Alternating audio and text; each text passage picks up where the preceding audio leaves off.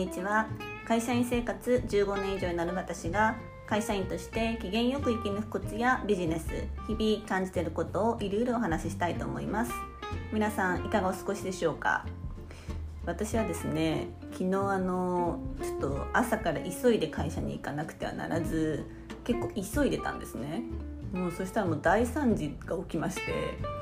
久々に朝からちょっともうバタバタしながらあの用意していたらもう久々にお皿を割ったりもう落下したんですよね。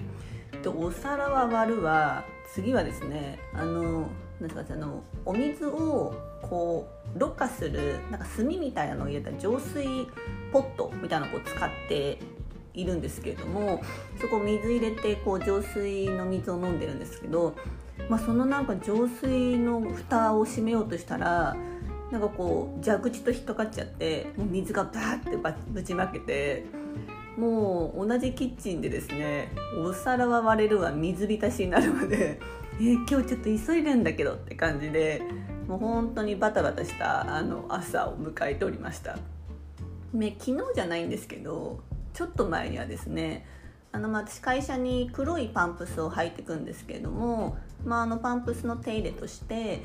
なんで黒いこうカラー剤っていうんですかね。クリーニング剤っていうんですか。こう黒く塗り塗るものをこう塗り塗りしてるんですけど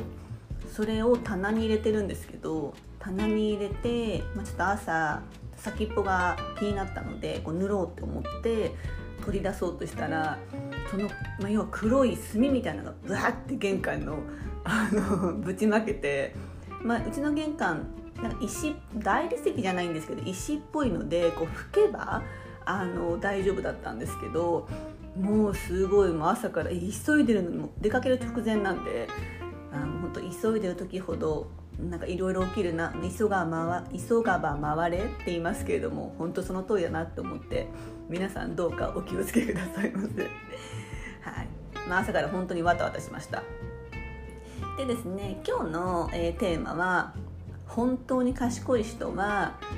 えー、難しいことも分かりやすく伝えられる。なので一度聞いて分からない説明のしている人の言うことはあんまり聞かなくて大丈夫。っていうテーマです。あのですね、まあ、この話をするのはなぜかっていうと、まあ、昨日の夜あの専門家をこう交えたミーティングを私したんですね。あの契約書のミーティングなんですけどこう契約書ってこうホームの専門家とか会計の専門家あと人事とかビジネスの専門家が集まってこうミーティングをするんです。でそれをこう契約書の文言にこう落としていくで結構こう法律用語って結構難しかったりするんですよね独特の言い回しがあったりするので。で、まあ、そのミーティングがあった時にやっぱりこうそれぞれがそれぞれの専門家なのでこう結構難しい言葉だったりあの用語を知らないとよくわからなかったりする内容があったりしたんですね。でその時に本当によく思ったのが本当に頭がいい人、まあ、頭がいいというか本当に内容を理解してる人ってあの日本語がうまいんですよ。あの契約書の法律用語になっていてもちゃんと噛み砕いてここはこういう意味で書いていますっていうことがまあ、日本語の翻訳ができるんですね、うん、そういう人が本物の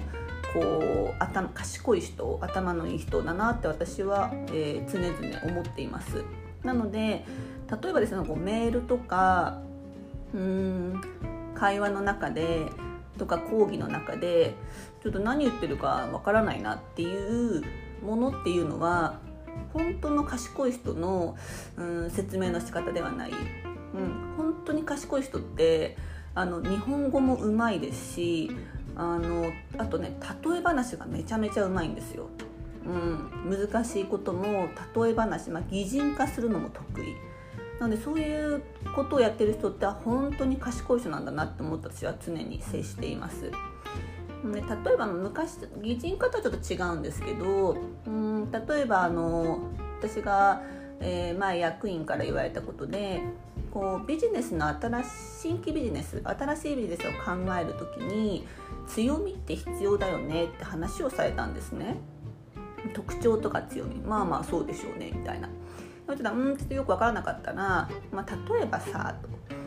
なんかうん食べ物屋さんでレストランで何でも売ってますと。もう頼んでくれたものを何でも作って売りますっていうお店って行くって言われたんですね。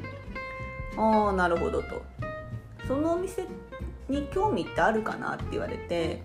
じゃなくて例えば何でも売ってるんだけれども特に例えばハンバーグがすごく美味しいお店とかにやっぱり行ったりしないっていうふうに言われたんですね、うん、いわゆるそれが強みなんですよ。もしかしたらハンバーグ以外にもいろんなものを売ってるかもしれないけれどもその中でも看板商品ってやっぱり必要だよねっていう話であ確かにビジネスってそういう強みとか特徴とか、うん、何かこう際立つもの1個いろいろあってもいいんですけれども一つ何か際立たせるものってあ確かにハンバーグ食べたいならあのお店行くなみたいなうんうどん食べたいならあのお店行くなみたいな形で、うん、そういう風なのって必要だよねって話をされた時にあ本当そうだなって思ったんですね。で例えば値段が安いとかっていうのもいいと思うんですけどそれでも例えばサイゼリアとかっていろんなものを売ってますけれどもでも特徴的なのは多分それミラノフードリアですごく安いけれども美味しいでそれが多分看板商品だと思うんですよね。なのでそういう特徴を出すっていうことも重要だよねって言いたい時にその何でも売ってるお店の話をされてあ確かにそうだなってすごく腑に落ちたんですよね。なのでこう私も常にこう意識するようにはしているんですけれどもやっぱりコミュニケーションって相手に伝わって初めて成り立つこうこちらが言ったから分かってるよねっていうのじゃ相互コミュニケーションではないと思うんですよね。相手も理解して腑に落ちて納得するっていうことでやっとコミュニケーションってこう成り立つと思うのでなんかこう私はそんなに自分自身頭がいいと全然思ってないんですけれども本当にこう賢い人って日本語の翻訳ができる分かりやすく伝えられるしこう例え話が本当にうまいなと思っているので私もそういう人に出会うとあの真似しようっていうふうに実は思って接したりしています。なので逆にこう一回聞いてなんかちょっと理解するの難しいなって思った時は自分自身が悪いというよりかは、まあ、その相手方の、ま説明の、えーこえー、ことでもあるんじゃないかなっていうふうに思います。なのでぜひですねこう今後コミュニケーションを深めていく時にはそういう日本語なんだけども日本語の翻訳つまりはこうですってこう言えるようにしていくとより、えーと、良くなるんじゃないかなっていうふうに思います。はい今日は以上になります。今日もお聴きいただきありがとうございました。えーと、LINE 公式を作っているのでよかったら登録してもらえると嬉しいです。このリンクも貼っておくのでぜひお待ちしております。では